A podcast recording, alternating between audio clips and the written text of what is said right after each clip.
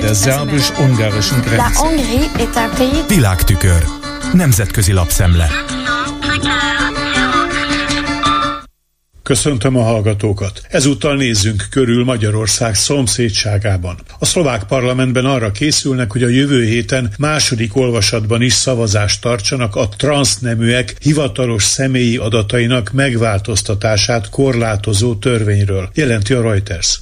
A konzervatív törvényhozók által benyújtott javaslat, amelyet márciusban első olvasatban 87 szavazattal fogadott el a 150 tagú szlovák nemzeti tanács, azt tartalmazza, hogy csak akkor lehet a hivatalos okmányokban feltüntetni a nem megváltoztatását, ha genetikai tesztel kimutatható, hogy eredetileg rosszul állapították meg az illető nemét. Vagyis a nem változtató műtéten átesetteket kizárnák ebből a lehetőségből. A Reuters megjegyzi, a tervezet hasonlít az e körben 2020-ban elfogadott magyar törvényre, és emberi jogi csoportok hangos tiltakozását váltotta ki. Szlovákiában a jelenlegi szabályozás értelmében a transzneműek megváltoztathatják a keresztnevüket, továbbá vezetéknevüket, amit egyébként nők esetében az ovatoldalék megkülönböztet a férfiak vezetéknevétől, valamint személyi igazolványukban a feltüntetett nemüket és ezzel összhangban a születéskor kapott személyi számukat. A tervezett törvénymódosítás csak a név megváltoztatásának a lehetőségét hagyná meg, vagyis olyan helyzet állhatna elő a transzneműek esetében, hogy a női nevet viselő egyén a személyi okmány tanúsága szerint férfi.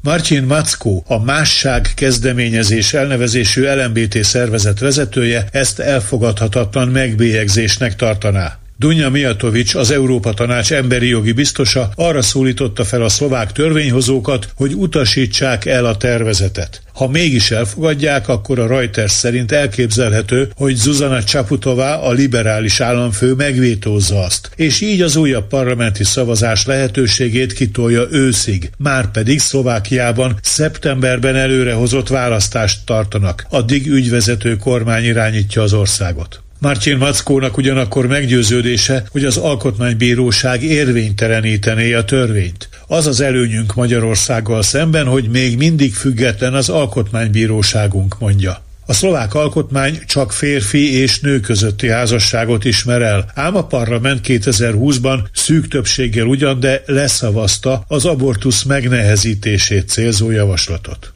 Az osztrák néppárt nem süllyedhet a dinamikus szélső jobboldal vazallusává, írja Lendvai Pál a Bécsi Der Standardban közölt kommentárjában. Az osztrák belpolitikában egy ideje szó esik a szélső jobboldali szabadságpárt az FPÖ erősödéséről és nyomulásáról, illetve arról, hogy a jobb középnéppárt soraiban korán sem egyértelmű a szabadságpártiakkal való összefogás elutasítása. Ide kívánkozik, hogy a Der Standard egy másik írása szerint az FPÖ hónapok óta mintegy 30%-kal a legnépszerűbb párt a közvéleménykutatások tükrében. Lendvai felidézi, hogy egy kiemelkedő polgári történésznő a minap azt mondta neki, nem lehet elég hangosan szót emelni az FPÖ-vel való koalíciókötés ellen. A veterán publicista úgy vélekedik Herbert Kickl FP elnökről, aki néhai Jörg Haidertől Heinz Christian Strachéig a mindenkori szabadságpárti vezetők találékony beszédírója volt, most viszont már ő élvezi az első embert megillető reflektorfényt, hogy Karl Nehammer néppárti kancellárnál magasabb ligában játszik, és a mostani helyzetet nem lehet összevetni azzal, amikor 2000-ben Haider alábecsülte Wolfgang Schüssel néppárti kancellár képességét lehetőségeit.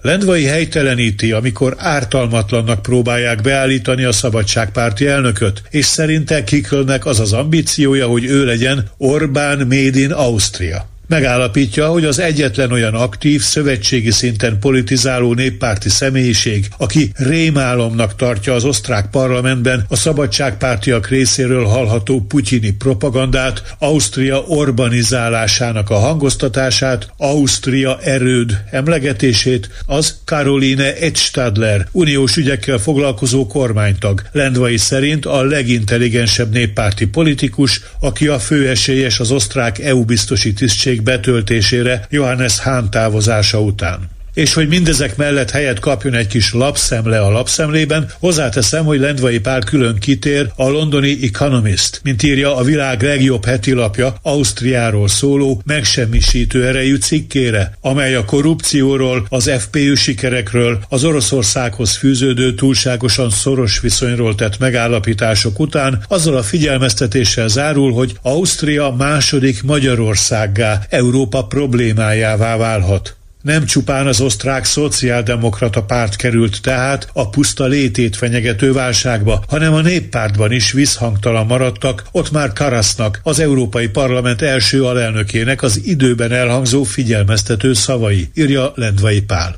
Végezetül egy rövid tényhír a Politico amerikai hírportál európai kiadásából. Immár végleges, hogy a jövő évi európai parlamenti választást június 6-a és 9-e között kell megrendezni minden tagországban. Ebből 9-e a vasárnap, és a döntés Portugália kudarcát jelenti. Lisszabon azért szeretett volna más időintervallumot, mert 10-e hétfő nemzeti ünnep, és félő, hogy így alacsony lesz a részvétel. Ez volt ma a Nemzetközi Média Szemle Kárpáti Jánostól. Köszönöm a figyelmüket!